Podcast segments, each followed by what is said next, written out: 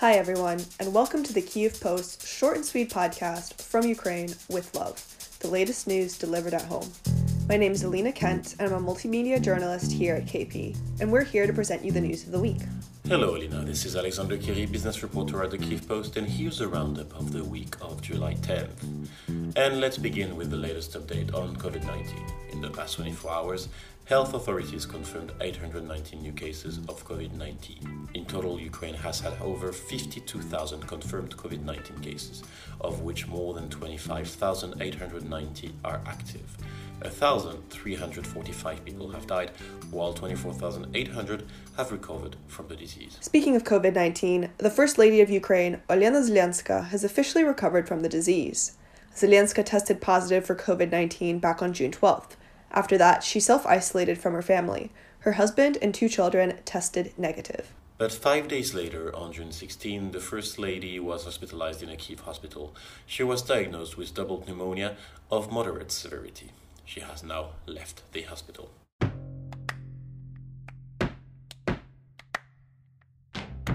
Gontareva versus Ukraine's security service, round one. The controversy around last week's resignation of Yakov Smolyi under alleged pressure from the government continued this week, and this time, Valeria Gontareva, former governor of the National Bank of Ukraine and Smolyi's predecessor, takes off the gloves. Gontareva called out the security service of Ukraine on June 8, calling a Facebook statement by the agency which was trying to shut her down, quote, worse than Putinism. It was reported by Ukrainian media outlet Novoye Vremya on June 8. Without naming her, the SBU wrote that ex officials should refrain from comments, quote, that could harm the country's national security. The reason for the face off? An interview she gave to finance outlet Central Banking on July 6th, where she said that the International Monetary Fund should stop sending Ukraine money unless President Vladimir Zelensky appoints an independent NBU governor. She also said the international donor should consider demanding reimbursement for all previous tranches adding that Zelensky, quote, fooled the IMF. Gontareva also said that the pressure on Smolyi has become unbearable, echoing a statement by him on July 6th. He said he faced systematic political pressure due to which he couldn't, quote, fulfill my obligations to manage the activities of the National Bank. It is believed that oligarch Ihor Kolomoisky was one of the sources of pressure on both ex governors. He has been fighting the NBU and the Cabinet of Ministers over the nationalization of the bank he previously co owned, Privatbank. It had to be nationalized in 2016 after auditors found a 5.5 billion hole in its books. The money was allegedly embezzled through insider lending by Kolomoisky.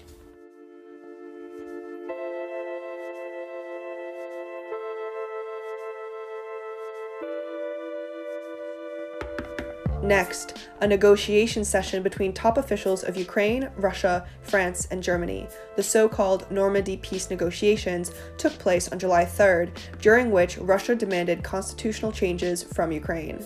11 hours of negotiations in Berlin resulted in ambiguous results at best, with Ukraine seemingly demonstrating a greater desire to stop the war in the Donbass than Russia. Andriy Yermak, Zelensky's chief of staff, said at the meeting quote, brought a Normandy summit one step closer.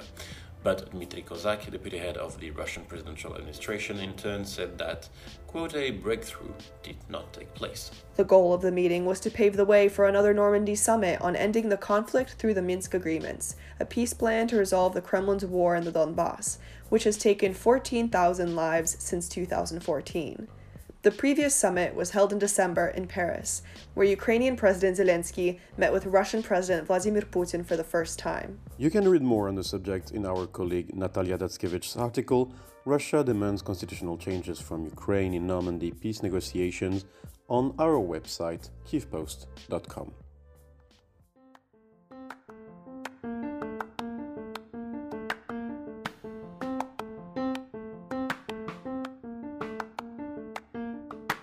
The feel good news of this week is graciously offered by a team of volunteers determined to give Kiev a proper facelift for free.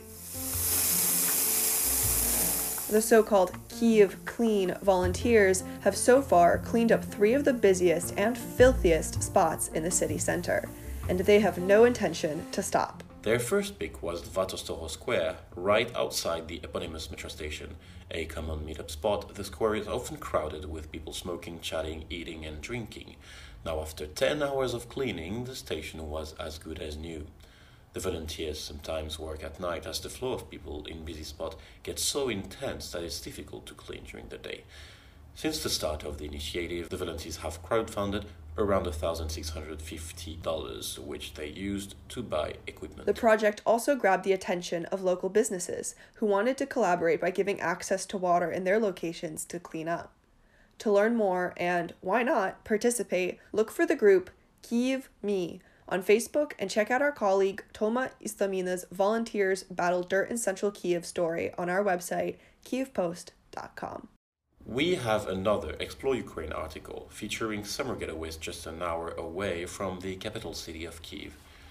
There is a beautiful but mysterious attraction in a small town near Kiev, the Flooded Church. The church is located in Rzhyshchiv, some 80 kilometers south of Kiev. It was built in the 19th century, but after the creation of the Kaniv Reservoir, the church was eventually left isolated on a small island. Locals, however, enjoy sharing mysterious legends that the church is actually haunted by ghosts now.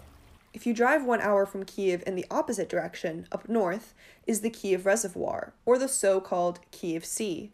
It is a large water reservoir that stretches for 110 kilometers along the Dnipro River and has a total area of 900 square kilometers. The banks aren't even visible there due to the reservoir's size, hence the name, the Kiev Sea.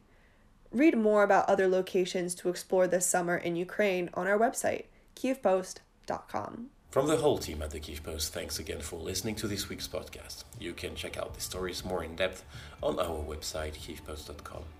We journalists at the Kyiv Post have you covered 24 7. Make sure to subscribe to the Kyiv Post in order to stay on top of what's happening in Ukraine. It's just $45 a year and helps support independent journalism.